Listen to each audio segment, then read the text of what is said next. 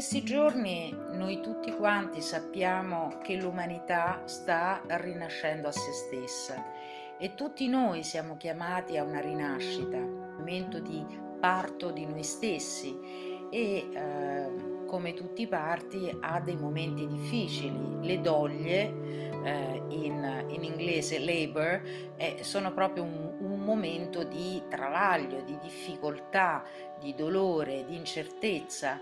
Il bambino mentre nasce non sa se sta nascendo o se sta morendo. La mamma spesso ha dei dolori tali da desiderare, quasi di morire eh, pur di farla finita presto. Questo è un momento così però questi momenti di travaglio portano alla vita, a una nuova vita, a una nuova dimensione di vita. Prima eravamo nella sacca, nella sacca gestazionale, chiusi noi stessi, adesso ci apriamo al mondo, a un mondo nuovo, un mondo che stiamo costruendo noi. Però questo eh, va anche riportato a seconda delle nostre esperienze personali e cioè non tutti vivono la nascita e il parto di se stessi allo stesso modo. Perché? Perché forse non tutti sanno che ognuno vive ogni nascita, ogni transizione da uno stato a un altro, ogni momento di crescita, per esempio da studente a lavoratore, da figlietto di famiglia a eh, uomo indipendente, da eh, uomo indipendente a padre di famiglia. Ecco, tutte queste transizioni richiamano in memoria la nostra nascita, cioè cosa è successo quando siamo nati? Non tutti sono nati allo stesso modo, c'è chi è nato col forcipe, c'è chi è nato con il cordone ombelicale intorno al collo, c'è chi è nato con parto veloce, c'è chi è nato dopo giorni di travaglio, quindi un travaglio lungo, c'è chi è nato podalico, c'è chi è nato col parto cesareo e così via. Ogni nascita ha un modo diverso di vivere la nascita e questo rimane per tutta la vita finché non riusciamo a capire e a lasciare andare quella modalità. Insomma, anche la nascita ci chiude dentro un programma. Noi viviamo la transizione esattamente come abbiamo vissuto la transizione dall'utero della nostra mamma alla vita esterna. Abbiamo detto che noi viviamo le transizioni in maniera diversa a seconda di come noi abbiamo vissuto la nostra nascita. E questa modalità rimane anche da adulti. Facciamo un esempio.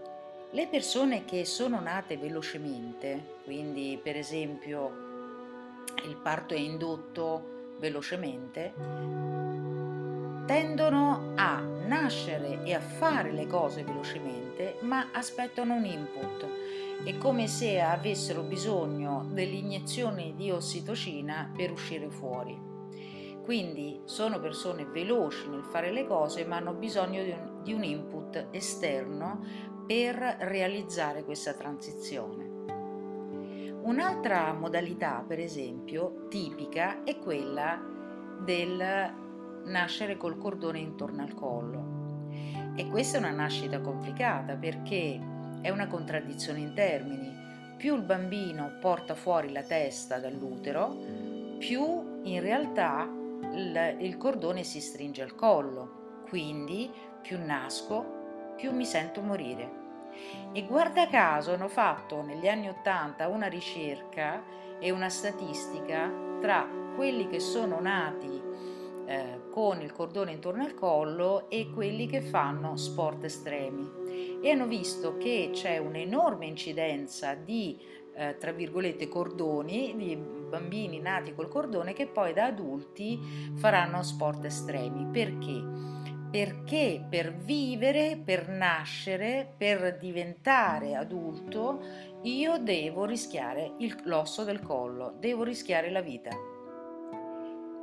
Un'altra tipica eh, modalità è il travaglio lungo Mamma ha avuto le doglie per tanto tempo, l'utero non si apriva, il bambino non usciva e ci metteva tanto tempo e, e si disperava la mamma e il bambino stava stretto e gli ostetrici che si dimenavano. Ecco, questo è un travaglio lungo che accompagna le persone anche da adulti. Per fare le cose ci mettono tanto tempo, per prendere una decisione ci mettono tempo o tra quando prendono una decisione e realizzano il cambiamento ci mettono tanto tempo. I cambiamenti sono lunghi. Un'altra modalità è il cesareo. I bambini che sono nati col cesareo normalmente sono bambini eh, fortunati perché non escono attraverso il canale di nascita, quindi con la fatica, con eh, le ossicine del, del cranio che si devono quasi chiudere su loro stessi per poter passare nel canale. In genere i bambini che nascono con parto pilotato ma eh, eh, attraverso il canale di nascita escono un po' sgualciti, in genere l'ostetrico dice mamma mia com'è brutto questo bambino perché in realtà ha la, tutta la capoccetta a pera, eh, è tutto rugoso perché in realtà ha sofferto nel passare attraverso il canale. Invece i bambini che nascono col cesareo normalmente sono più, eh, più intatti, più tranquilli, non hanno fatto tutto quello sforzo per ore e ore e stare in questa specie di tubo stretto per nascere. Però c'è un però, c'è un lato, un'altra faccia della medaglia, e cioè il bambino che nasce con il parto cesareo è un bambino che deve essere estratto dalla pancia della mamma non ci va da solo, non fa da solo il percorso dalla pancia della mamma al mondo esterno, è qualcuno che aspetta qualcuno che lo viene a prendere. Un'altra tipologia di nascita che caratterizza poi l'adulto è il forcipe. Il forcipe, come sapete, è una specie di pinza che acchiappa il, le tempie del bambino e lo estraggono dalla madre come si fa con un turacciolo di una bottiglia di prosecco. Non è piacevole perché il bambino sente un dolore lancinante alle tempie e quindi ogni passaggio è un passaggio doloroso e lancinante. E soprattutto l'autorità, che non è il papà in quel momento, è l'ostetrico, l'autorità viene vista come qualcuno di ostile e che fa e procura dolore. Io per esempio sono un forcipe per cui ho sempre naturalmente diffidato dell'autorità, però devo dire che in questo momento mi è stato molto utile. Chi nasce naturalmente molto spesso pensa, eh, ok, se chiedo a mamma come sono nata, la mamma dice, beh, parto naturale. Purtroppo per parto naturale nelle cliniche occidentali degli ultimi eh, 60 anni, anche oggi viene visto come un parto naturale quando ti riempiono di medicine, ti fanno stare scomodissima e ti fanno... Eh, vivere un momento molto difficile molto doloroso. In realtà il parto naturale sarebbe in acqua e oppure, come facevano le donne un tempo, accucciarsi nella famosa sedia gestatoria e lasciare che la forza di gravità lasci uscire il bambino. Il parto fa sì che eh, ogni transizione sia vissuta come un'operazione, come una cosa difficile. È una cosa tosta, difficile, che fa ansia e ultimamente negli ultimi anni è vista quasi come una malattia terminale. La mamma deve fare 50 ecografie e la mm, pediatra e la ginecologa ti dicono in continuazione eh, ti devi misurare, eh, devi fare le analisi, sempre con questa apprensione, sì, stai male fino a prova contraria. Ecco, Ogni transizione per i bambini di oggi nati negli ultimi dieci anni con questa modalità è vista un po' come una malattia. E potremmo continuare. C'è una bella differenza tra il cesareo d'urgenza con il cesareo pianificato un po' come gli assalti al Campidoglio, no? che sono pianificati anche se dicono che era un problema d'urgenza. In realtà una cosa è essere nel cesareo eh, d'urgenza, questo vuol dire che c'è una situazione difficile, il bambino sente la, l'emergenza, la mamma sente l'emergenza e sente che, ha, che deve uscirne con l'aiuto di qualcuno, ma deve uscirne velocemente. Mentre il cesareo non pianificato, non d'urgenza, è um, una cosa diversa, è io comunque non esco da qui se qualcuno non mi tira fuori. Quindi è quasi meglio avere il cesareo d'urgenza. Il parto naturale è quando la mamma è libera rappresentante di se stessa, vuole, decide, codifica che è lei la mamma e decide lei come vuole partorire. E questo bambino è un individuo, non è un malato, non appartiene al sistema sanitario, non appartiene a nessuno se non a se stesso e per qualche anno alla mamma che lo accudisce. In genere chi fa il parto naturale deve passare attraverso tutta una serie di traversie e deve decidere sua sponte di fare le cose e normalmente tutti i medici dicono no, non lo fare, tu rischi, se, se fai un parto naturale non sai cosa ti può capitare. Oh, invece a, a a favore del parto naturale si era espresso Jean-Pierre Relier, che è stato per 40 anni il capo del eh, servizio di ehm, rianimazione neonatale al 4 di Parigi e lui ha visto che chi faceva parto naturale stava bene la mamma, stava bene il figlio, stavano bene tutti, tranne il budget dell'ospedale. Per cui ogni volta che eh, lui aiutava le persone a partorire naturalmente, veniva punito dal sistema sanitario. La questione sarebbe facilmente risolvibile con un parto in acqua o una sedia gestatoria la posizione squat è, è, tipica delle donne che vivono in una società eh, come l'indio o come le donne di alcune tribù eh, che ormai stanno scomparendo, ahimè, anche in Africa. Però sarebbe fantastico se le donne potessero partorire appunto o in sedia gestatoria o nell'acqua. Il vero problema non è tanto eh, la posizione perché, ripeto, si può ovviare con l'acqua o con la sedia. Il problema è che c'è un terrorismo psicologico iniziato anni fa molto simile a quello che si fa col Covid.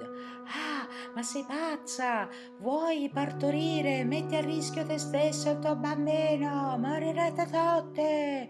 E quindi chi ehm, decide con tanto coraggio e autodeterminazione di fare un parto diverso da quello medicalizzato rischia la vita, ma non la vita seriamente, rischia di essere presa per pazza dalla madre, dal padre, dal marito, dagli amici, dai fratelli, dalle, da, da tutti. Quindi è sola con il mondo che dice tu sei pazza. In realtà tutto questo eh, porta anche un altro problema. La nascita medicalizzata è in realtà farmacologica. Infatti una eh, midwife, un'ostetrica americana, mi diceva a noi le donne eh, le mettono sotto Valium senza dirlo e ho fatto una piccola ricerca e ho saputo che anche in Italia per moltissimi anni, dal dopoguerra fino adesso, hanno messo le donne sotto Valium senza dirglielo perché dicevano tanto che importa e tutto quanto va alla mamma ma non va al figlio perché c'è la barriera eh, della, della, sacca che eh, non fa passare il, i, i prodotti, cioè non guardando che naturalmente tutto quello che prende la madre arriva al figlio perché c'è questo piccolo dettaglio del cordone ombelicale che passa tutto. E quindi eh, i bambini nati con un eccesso di farmaci, io ho parlato del Valium perché voglio essere buona, ma in realtà eh, nel, alle donne si davano delle dosi da cavallo di qualsiasi farmaco o per aprire il parto o per chiudere il parto se era troppo precipitoso e, e, il medico non era disponibile o per far sta zitta la donna perché rompeva le scatole e si urlava troppo o per dilatare o per, per qualsiasi cosa c'era un farmaco. Questo ha portato a una facilità alla dipendenza da farmaci e più si usavano i farmaci, più si predisponeva il bambino da adulto ad essere prono alla dipendenza da farmaci. In America questo è una realtà, in Europa un po' meno, però eh, purtroppo questi farmaci hanno segnato i bambini nel loro imprinting nel loro primo respiro di vita c'era un farmaco.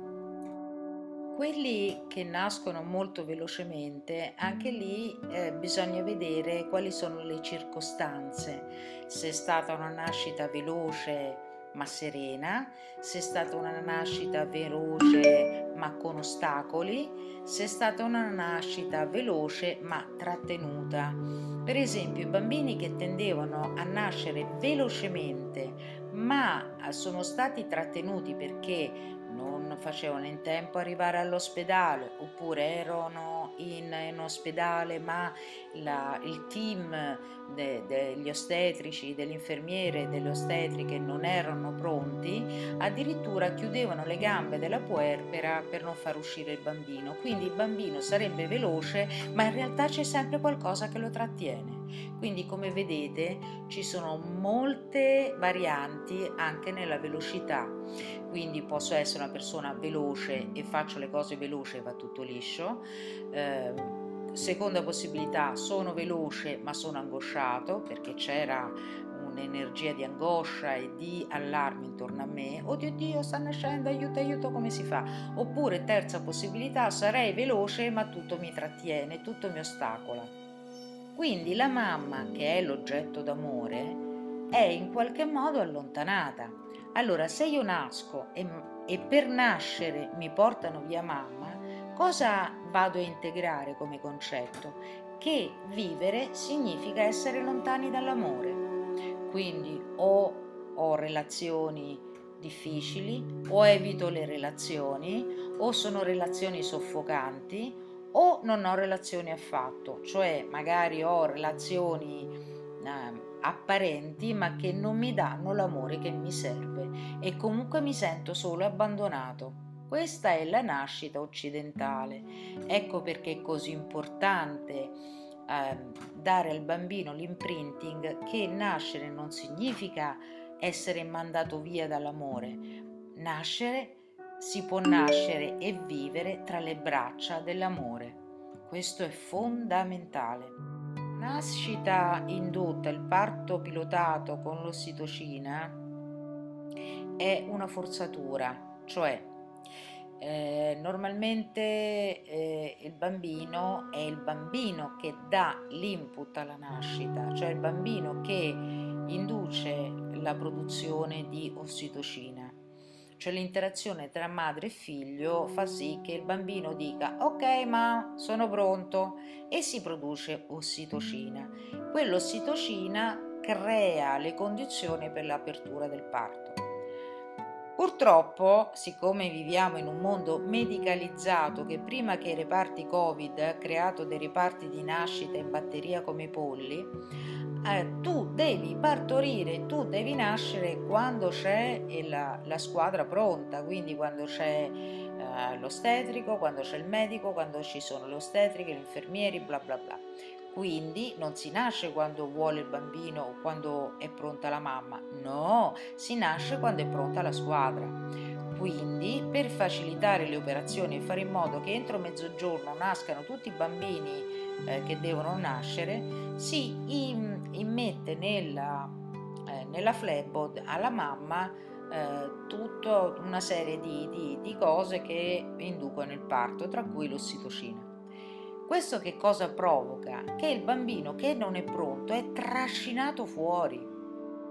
Quindi il bambino da adulto sarà una persona che o viene trascinata in situazioni che non vorrebbe affrontare o quando vuole affrontare una situazione aspetta che qualcuno lo trascina fuori anche da un punto di vista inconscio, magari la persona vuole affrontare le cose, ma sotto sotto se qualcuno non dà l'input corretto, questa cosa non avviene.